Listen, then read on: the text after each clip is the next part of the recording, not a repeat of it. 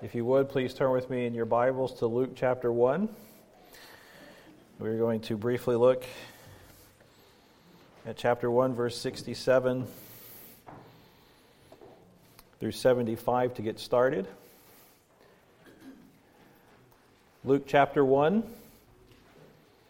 verse 67 through 75. This is the prayer that Zechariah prays, and it is a prophecy, in fact, that he prophesies at the birth of his son, John the Baptist. Our subject matter this afternoon is Christian liberty. We're going to be in the confession. We're going to be in chapter 21 of the confession on Christian liberty. You'll notice that I'm not Brent. Britt needed a week off. So we're going to take a look at the confession, but we're going to start here this afternoon. It'll be helpful for us. And so just I'll read out loud and you can follow along. Luke chapter 1, verse 67 through 75.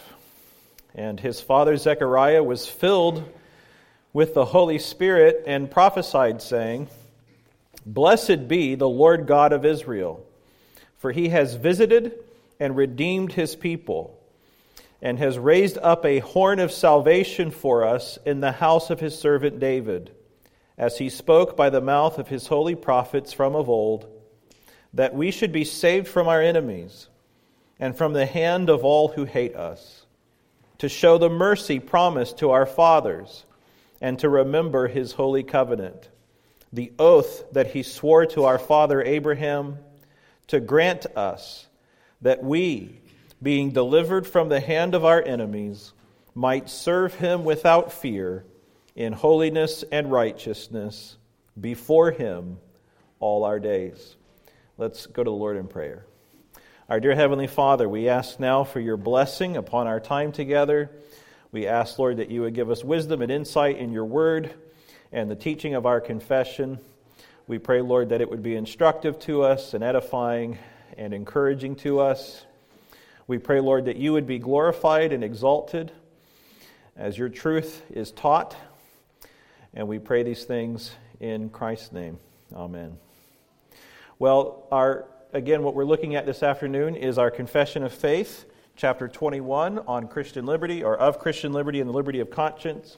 The main idea of this uh, of our chapter on Christian liberty and the idea of Christian liberty in general is what we just read from Luke chapter 1, verse 74 to 75, or it's well summed up there. Because God has saved us and redeemed us, He's liberated us from our enemies.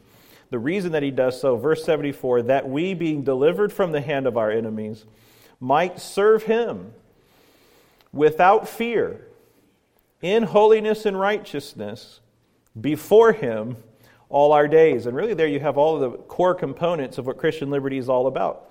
Christian liberty is the release from the dominion of sin so that we serve the Lord. He has liberated us and freed us. He's given us a new nature. He has uh, renewed our relationship with Him through justification so that we might serve Him.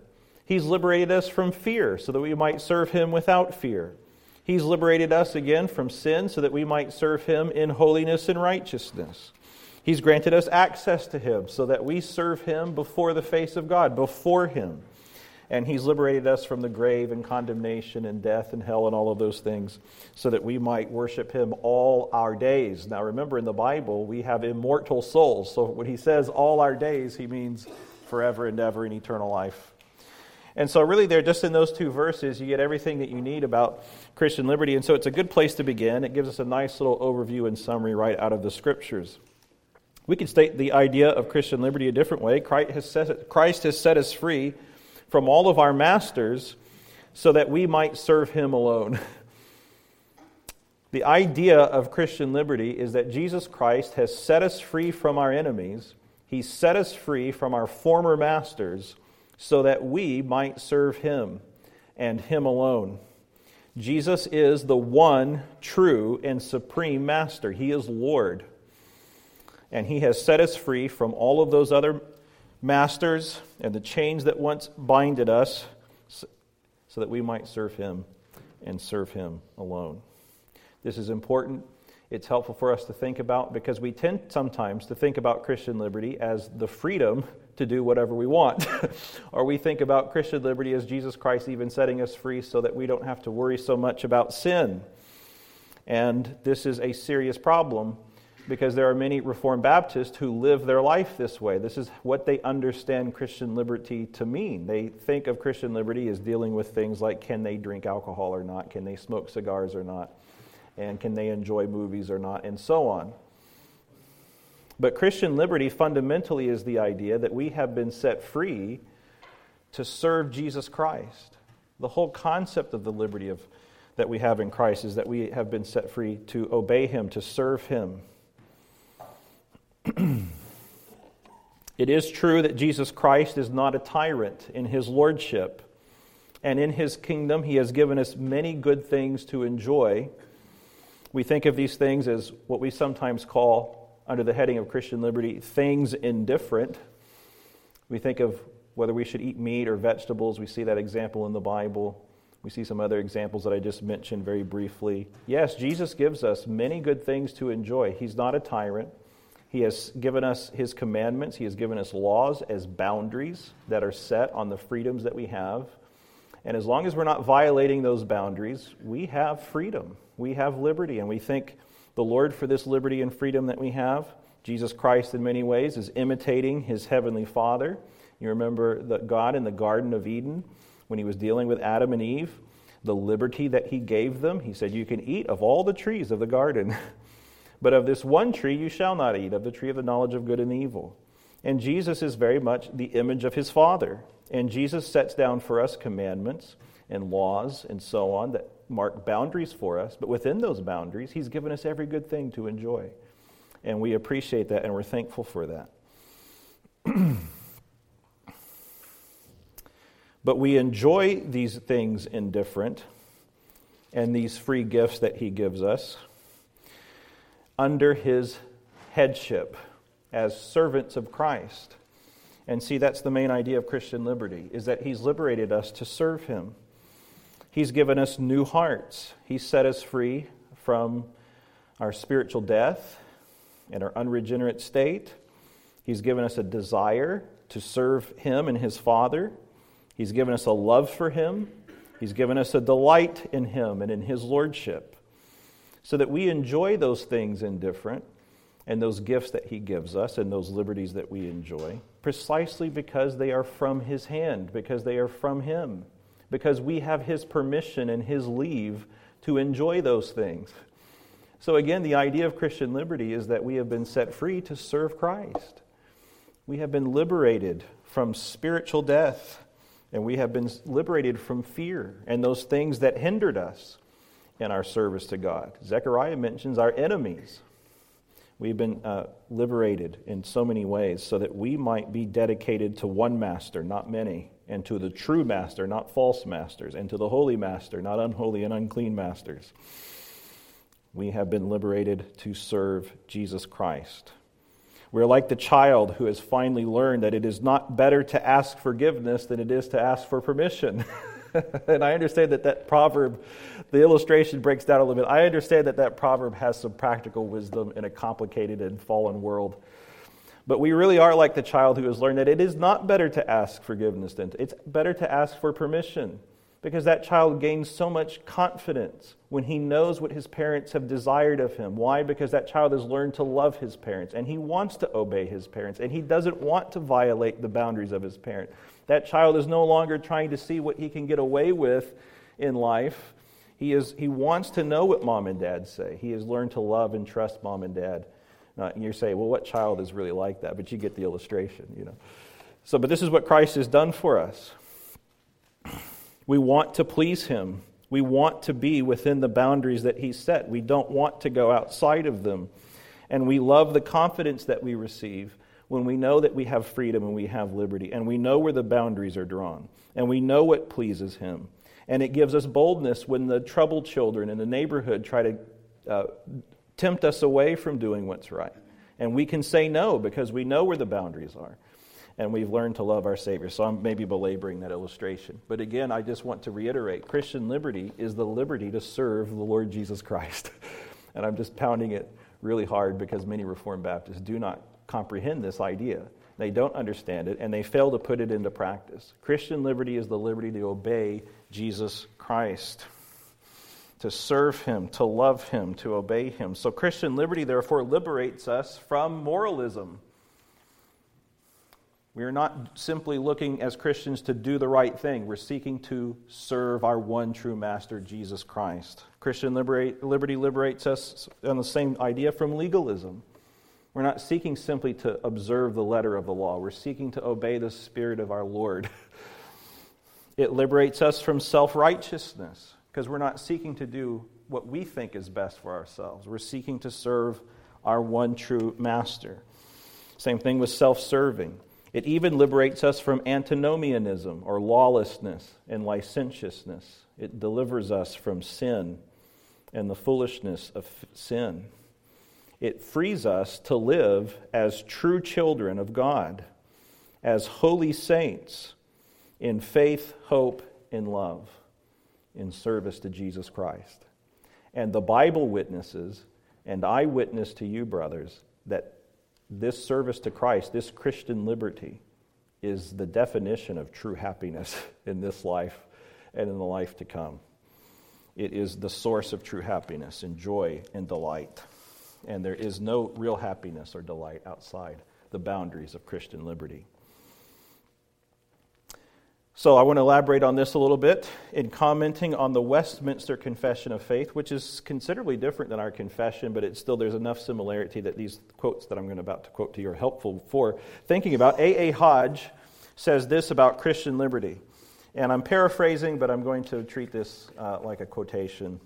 Here's what A. A. Hodge says, saying similar things and, and helping us to penetrate the idea of Christian liberty and to grow and expand our understanding of it. He says Christian liberty refers and consists of two things.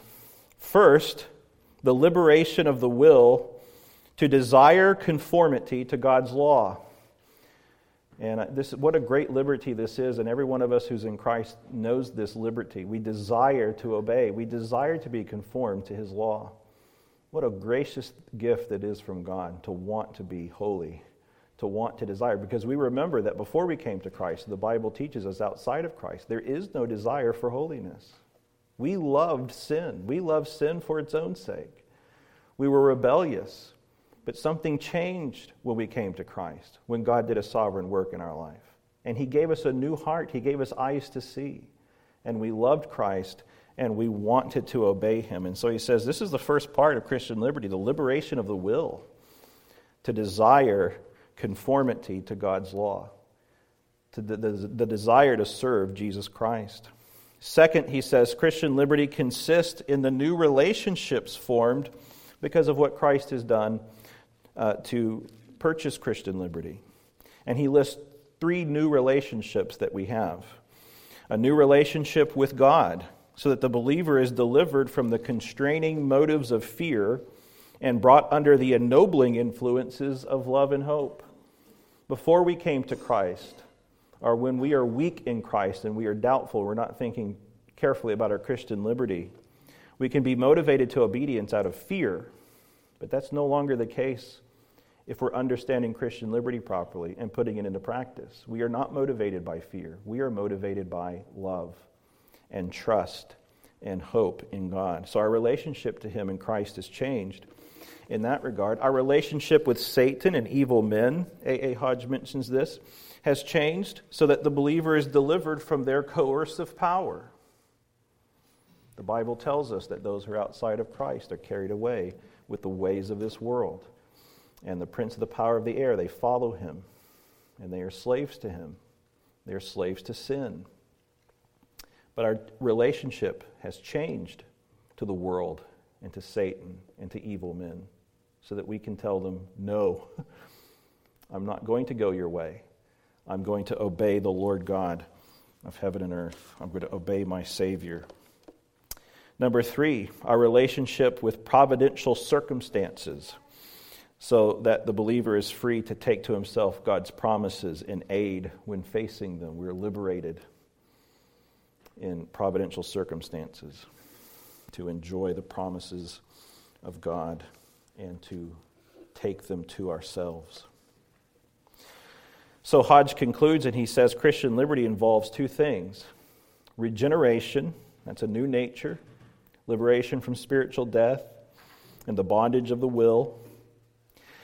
And secondly, justification, the new relationship that we have to God through Jesus Christ that transforms our relationships to everything else so that we are in relationship to God without fear and we have been set loose from our former masters and we enjoy the free grace of God. Christian liberty. Well, finally, he illustrates, and I think this is helpful, the Trinitarian character of Christian liberty.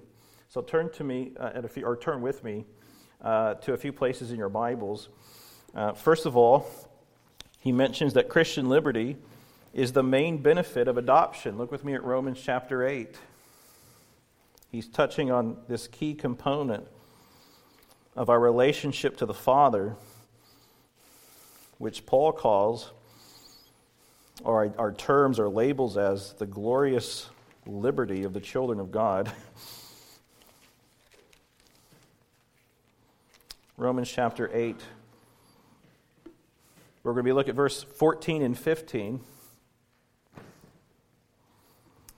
Christian liberty is the key component of our adoption. For all who are led by the Spirit of God are sons of God. For you did not receive the spirit of slavery to fall back into fear, but you have received the spirit of adoption as sons, by whom we cry, Abba, Father. And so what Paul is doing here in this particular passage is he's really he's making an illustration here. He's doing a compare and contrast between the household slave and the household son.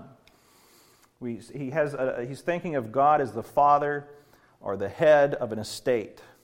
And in uh, the estates in Paul's days, they had slaves in the household or in the estate, and then they had their own children, their own sons. And he's comparing and contrasting the difference between the relationship that a slave or an employee has to his master versus the relationship that a son or a daughter has to his or her father. And he's reminding us here that because of the liberty that Christ has granted to us, our relationship to the Father has fundamentally changed. We were once slaves, we were once employees in the household, and we came under God's strict uh, watch and we had disobeyed him. And we have been liberated, though, from that spirit. We, do no, we no longer have the spirit of slaves to fall back into fear. That's not the nature of our relationship with God. It's not a relationship based on master and slave, it's a relationship of father and son. It's therefore no longer a relationship of fear, but it's a relationship of longing and desire and love. You have received the spirit of adoption as sons, by whom we cry, Abba, Father. Abba, Father means dear Father, loved Father, beloved. And we are moved to obedience, not out of fear or necessity, but out of freedom and out of love. So, this is what A.A. Hodge is bringing out this idea of Christian liberty, this love that we have for God towards Him as a Father. He brings out uh, the, uh, that our relationship to the Son. Our freedom is purchased by the Son. Turn with me to Galatians chapter 5 verse 1.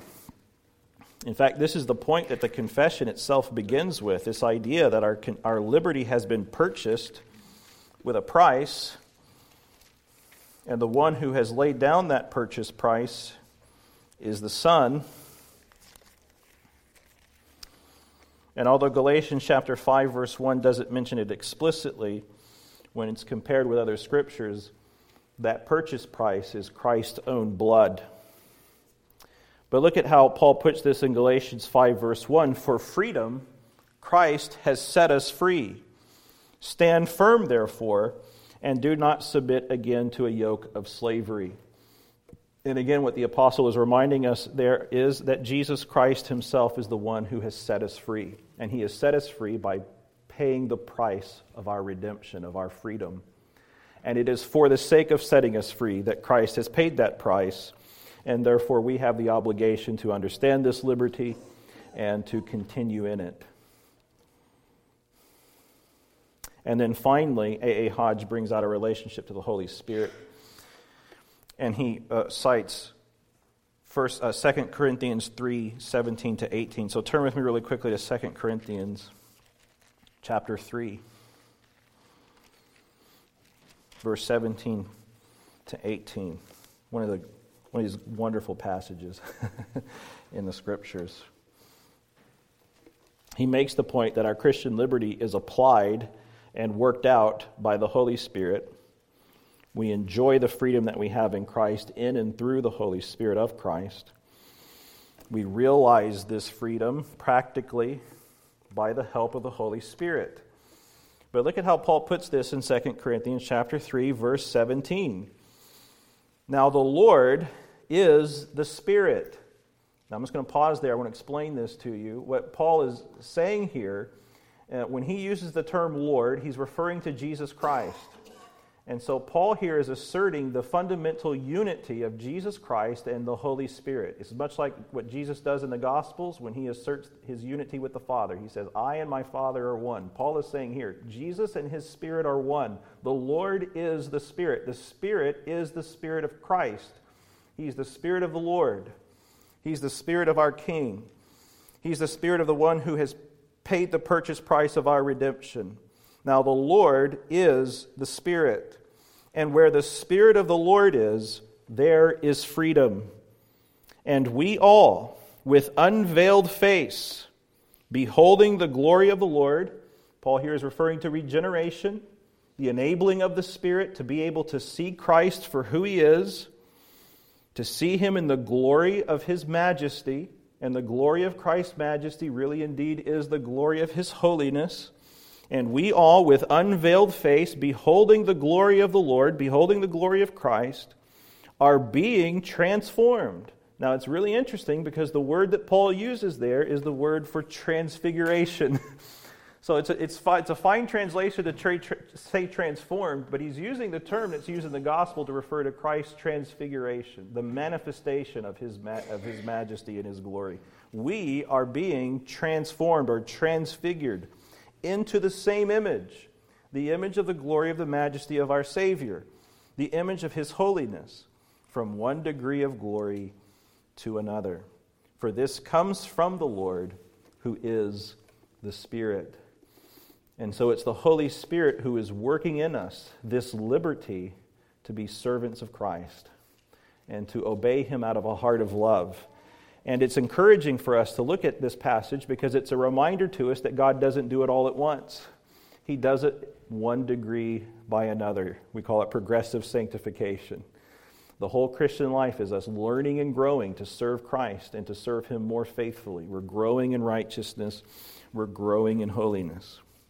And so, the sum of what we've said so far, and this has really all been just introduction, is that Christian liberty is the freedom to serve Jesus Christ as the one true master, and indeed as our one true master. So here's the outline. We're going to look at the confession. We'll spend some time in the paragraphs that make up the confession. I'm borrowing somewhat from Dr. Renihan's commentary on this. I'm borrowing his outline. I'm sure that's no surprise to you. We have three paragraphs in the confession on Christian liberty. Paragraph one defines Christian liberty. Paragraph 2 sets the boundaries of Christian liberty. And paragraph 3 issues a strong warning against the perversion of Christian liberty, because that's our tendency. So we want to look at paragraph 1, the definition of Christian liberty. If you have a copy of the confession, uh, you can get it out now. Uh, and you can go online if you don't have a copy, if you have a paperback copy with you. You can go online, you can find copies. You can find at the back of the hymn book. Thank you for reminding me of that. I'd totally forgotten. You can find a copy of the confession at the back of the hymn book. It's after, it's after the hymns before the index. Page 681. Page 681. Thank you very much.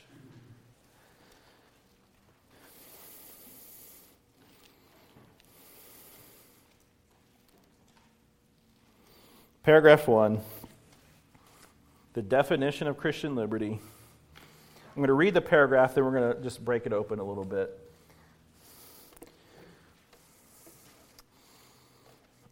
the liberty which Christ has purchased for believers under the gospel. And if you see a difference between, I didn't, here's, the th- here's, here's something interesting. It's a complete aside. when I go look at copies of the confession, I, every copy that I see is slightly different from, from one of the other ones. I don't know why that is. Maybe you know why that is. They're all slightly different. So, for instance, in this case, I pulled from a copy and it says not the rigor and curse of the law, but the severity and curse of the law. And so there's just these little, little changes that you'll find some places. So as I read it, if it doesn't read exactly like the hymn book, I'm not reading out of the hymn book. That's the point I'm making. But I decided to insert what I had observed. So Follow along. I'm gonna, it'll be pretty close. The liberty which Christ has purchased for believers under the gospel consists in their freedom from the guilt of sin, the condemning wrath of God, the rigor and curse of the law, and in their being delivered from this present evil world, bondage to Satan, and dominion of sin, from the evil of afflictions, the fear and sting of death, the victory of the grave and everlasting damnation as also in their free access to God and their yielding obedience unto Him, not out of slavish fear, but a childlike love and willing mind. All which were common also to believers under the law for the substance of them, but under the New Testament, the liberty of Christians is further enlarged in their freedom from the yoke of a ceremonial law to which the Jewish church was subjected, and in greater boldness of access to the throne of grace and in fuller communications of the free Spirit of God than believers under the law did ordinarily partake of. Now, brothers, that is an amazing list. I mean, it's almost devotional. It's great. It's wonderful. Let's think about what the confession has said. The first thing to notice, very importantly, is that the confession has brought out to us again that Jesus Christ has purchased this liberty for us under the gospel. This is a blessing that we enjoy by the purchase of Christ's blood. It rests upon his blood work, it rests upon his substitutionary atoning work upon the cross. This means that Christian liberty is rooted in what we sometimes think of as the doctrine of justification by faith alone. It's difficult to fully understand or appreciate Christian liberty unless you understand the, the doctrine of justification by faith alone. For just a moment, then, let me remind you of the doctrine of justification by faith alone. It's a rich and sweet doctrine, it's the heart and core of the gospel message that we preach. the, the, the gospel preaches, the doctrine of justification preaches, that we are sinners in Adam, and we are coming to this world and we deserve punishment for our sins. We deserve God's condemning wrath. We deserve hell. We deserve condemnation because we have violated God's law and we have offended his holy person. We deserve everlasting torment and pain in hell. That's what sin really truly deserves. And that's who we are apart from Christ. We are under God's wrath. We have broken his law, we have offended his person, and we are under his wrath. He is determined to execute his justice, the justice of his law against us, and to pour out his avenging wrath upon us for uh, violating his majesty and his holiness. And that's who we are apart from Christ. So, what God does in his mercy to his people who are condemned is he sends his son into the world to do what we could not do in keeping the law. He sends his son into this world to fulfill the standards of his law and to bring glory and honor and majesty to his name. He sends the Lord Jesus Christ. He grants him a body. This is what we heard about this morning, isn't it? This is what we read in Hebrews. He grants him a body. He grants him our own nature, though without sin. So he shares our weaknesses and he shares our frailties. And he's under the same law and obligation that we are as a human being. He sends his son into the world in human flesh to fulfill the requirements of the law so that Jesus is obedient to the Father where we are not. So that Jesus Christ keeps the standard of God's law and righteousness where we have failed. But this isn't the whole story, of course, because we have still sinned against God and we deserve hell and condemnation. So Jesus does something else. He doesn't just come to fill up the righteous requirements of God's law, He comes to pay the penalties that are due His people for anyone who will believe in Him, for anyone who will trust in Him. And so He is obedient to the point of death on a cross. And He goes to the cross and He takes upon Himself upon the cross the wrath of God and the condemnation and the just punishment for our sins upon Himself upon the cross. He sheds his blood. The wages of sin is death. He dies. He bears in his body and soul the wrath of God. He bears what we could not bear ourselves. So he becomes, for those who will trust in him, righteousness and an atoning sacrifice. He fills up the standard of God's law and its righteous standard. He fills up the requirements of God's law against sinners and the penalties that are due to them.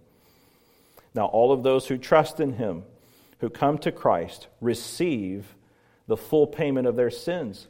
So that someone who trusts in Christ, Christ has already paid for their, for their, for their penalty. For, he's already paid for their sins. He's already borne the wrath of God. So anyone who trusts in Christ, it's now unjust for God to bring his wrath upon them. It's unjust for God to punish them judicially for their sins in hell.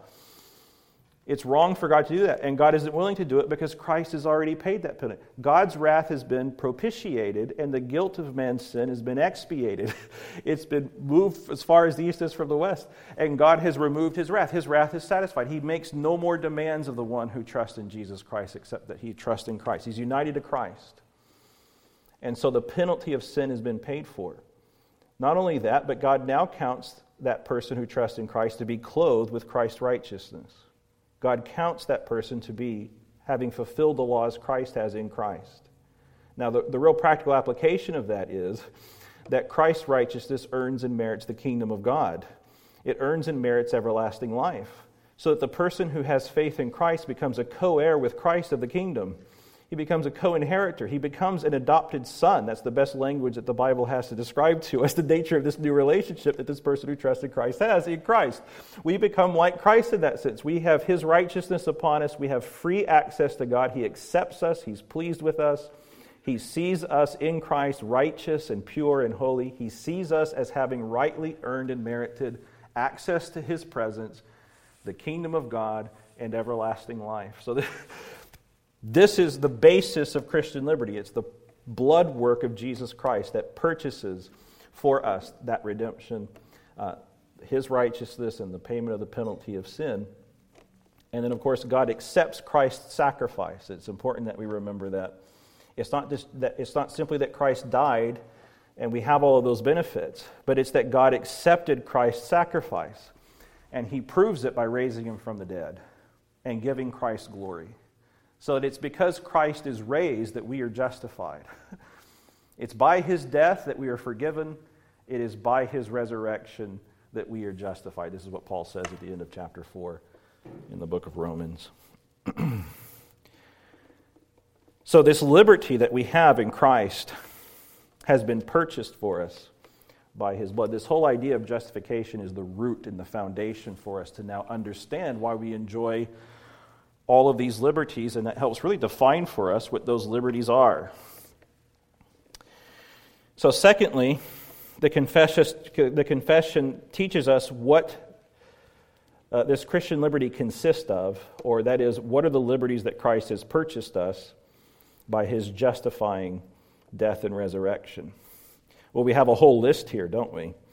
And there's some debate and disagreement in all my studies on how people break it up. So I'm going to break it up a certain way, and I think it'll be enough for this afternoon. It delivers us, it, notice there that it says the first thing it delivers us from guilt, condemning wrath, and the rigor and curse of the law. And most of these are self explanatory at this point if we understand the basis of Christian liberty. Our guilt. Guilt means the liability to punishment. Christ has already borne the punishment. The guilt is gone. God expiates it. which is to say, he removes it far away. There is no more guilt. So Christ has liberated us from the bondage and the burden and the weight and those heavy chains that we carried so long of guilt. They're gone in Christ. We are free. Christ has removed the condemning wrath of God, as we've already said. It's already been satiated upon the cross.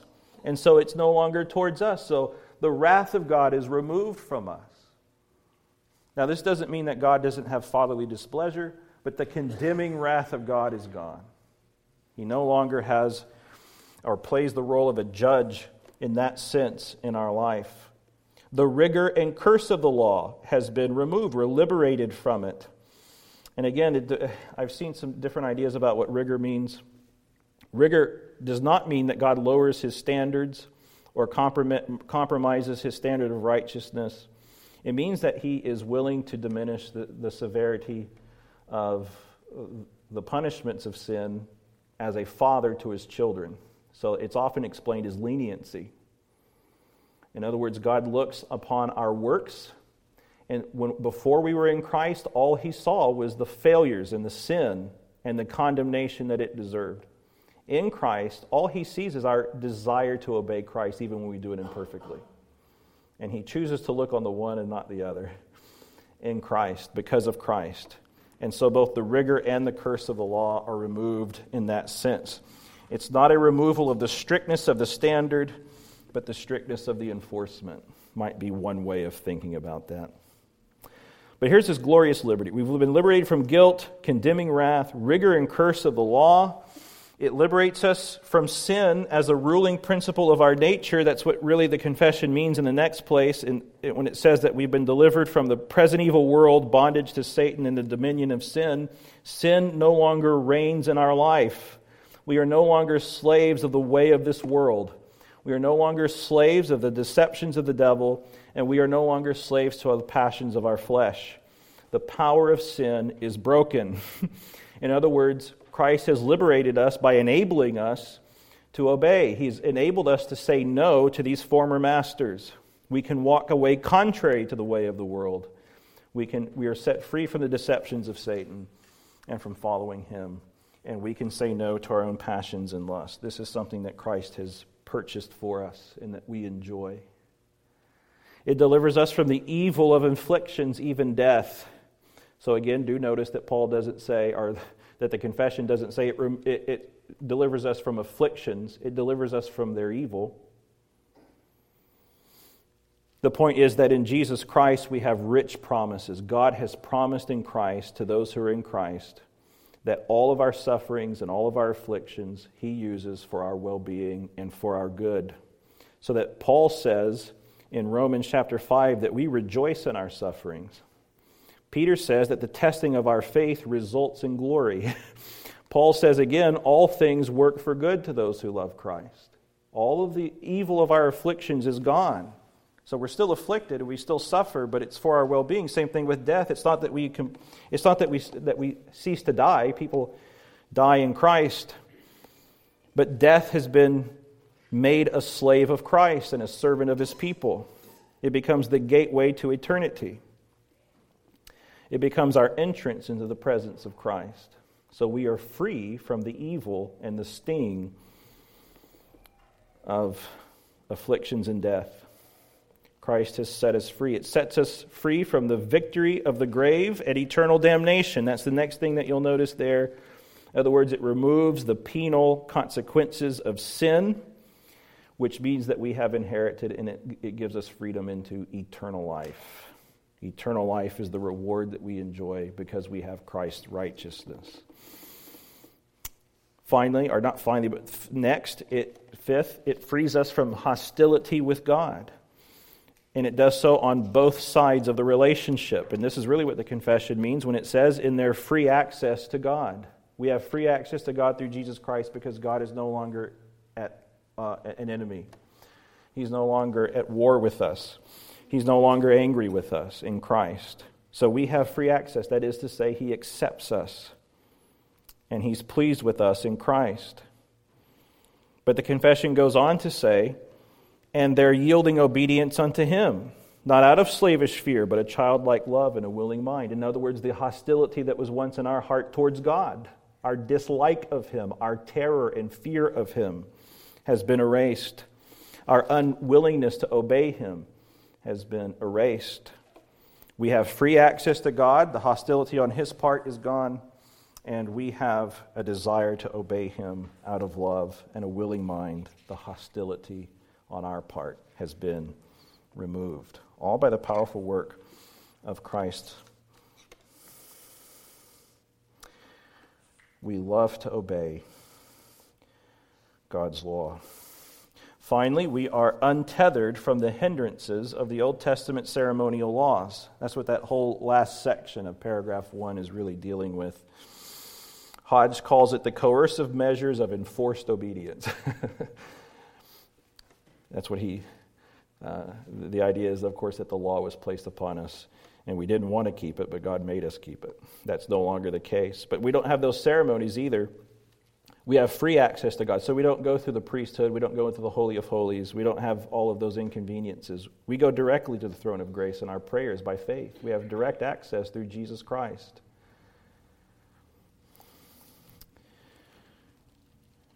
And so there's more to say there, but that's all I'll say for paragraph one. We have all of these wonderful and glorious liberties in Christ.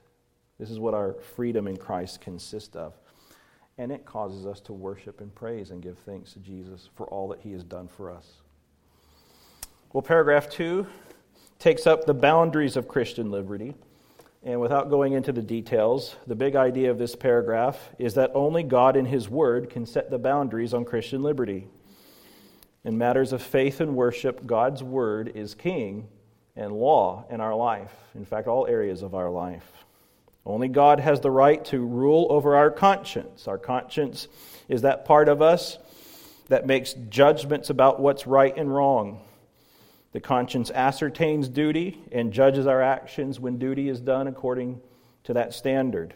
Only the Lord has the right to tell us what to think about right and wrong. He is the Lord of the conscience. He's the one who sets the boundaries. It's His commandments, it's His laws that we are seeking to serve. And within the boundaries of those laws, we have liberty and we have freedom. There's a lot more that we could say there, but the way the confession puts it, you can see there is this. Paragraph 2 God alone is Lord of the conscience and has left it free from the doctrines and commandments of men, which are in anything contrary to his word and not contained in it. It goes on to say, so that to believe such doctrines or obey such commandments out of conscience is to betray true liberty of conscience. In other words, we must serve the subordinate authorities that are in our life for Christ's sake, always testing them and always judging them against the commandments and the word of Christ. It goes on finally to say, and the requiring of an implicit faith an absolute and blind obedience is to destroy liberty of conscience and reason also. The confession here is forbidding those who have authority, parents, preachers, governments, etc., from demanding absolute blind obedience. Because no man should obey an earthly authority for the earthly authority's sake, but for the sake of Jesus Christ who tells us to obey that authority. That's the fine distinction that the confession is making. We serve Christ. And if we serve any other authority, it's out of service to Christ. And again, we're liberated to love Him and serve Him in all areas of our life that way. Paragraph 3 then issues a strong warning against perverting Christian liberty. The confession wants to make the point that it is possible to use Christian liberty as an excuse for sin. We can say to ourselves, Oh, I'm free of guilt. I'm free of God's condemning wrath.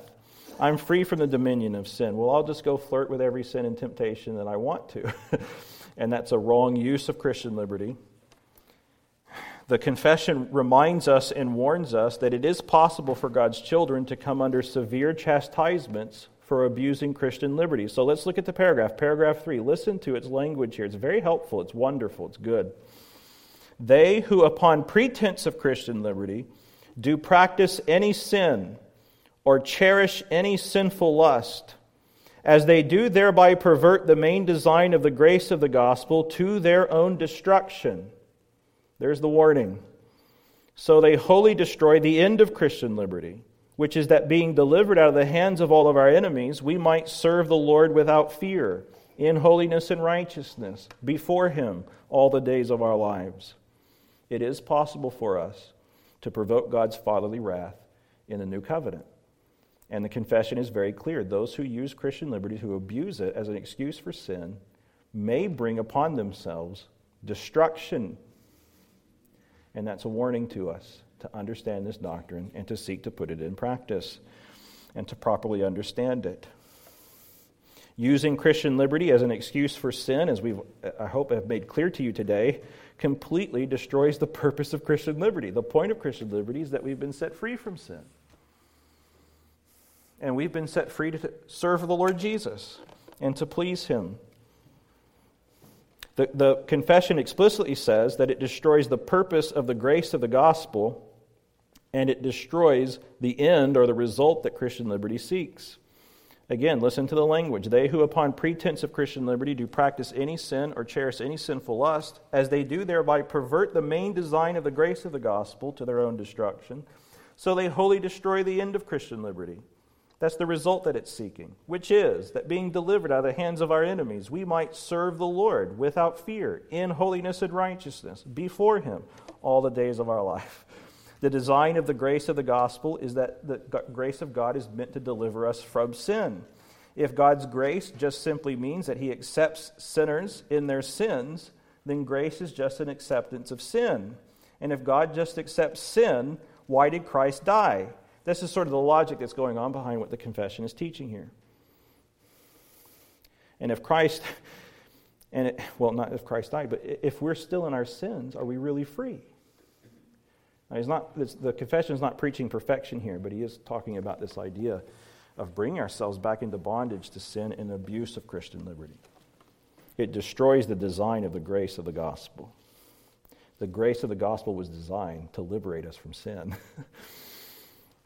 to love God, to live in trust and obedience to Him out of a willing heart. The result that Christian liberty is seeking is to free us to love God as true children and Jesus Christ with a willing heart. So, Christian liberty is not absolute freedom to do whatever we want. It is the freedom to obey God from a heart, a sincere heart of love and faith. It is the freedom to truly follow Jesus Christ. It is freedom from the bondage of sin and self into the glorious liberty of trust and love for God through Jesus Christ. Now again, none of us does this perfectly. So I want to end back in 2 Corinthians chapter 3 verse 17 to 18 just as an encouragement to you because that final warning might be really heavy. I think it might be heavy for some people. 2 Corinthians chapter 3 verse 17 through 18 reminds us that we don't do this perfectly. We're growing. In fact, this is part of the liberty that we enjoy in Christ. so just again, now the Lord is the Spirit, and where the Spirit of the Lord is, there is freedom. And we all, with unveiled face, beholding the glory of the Lord, are being transformed into the same image, the image of His glorious holiness, from one degree of glory to another. From, uh, for this comes from the Lord, who is the Spirit. It's the Lord who will sanctify you. He is faithful, He will do it. So put your trust in the Lord and the Lord Jesus.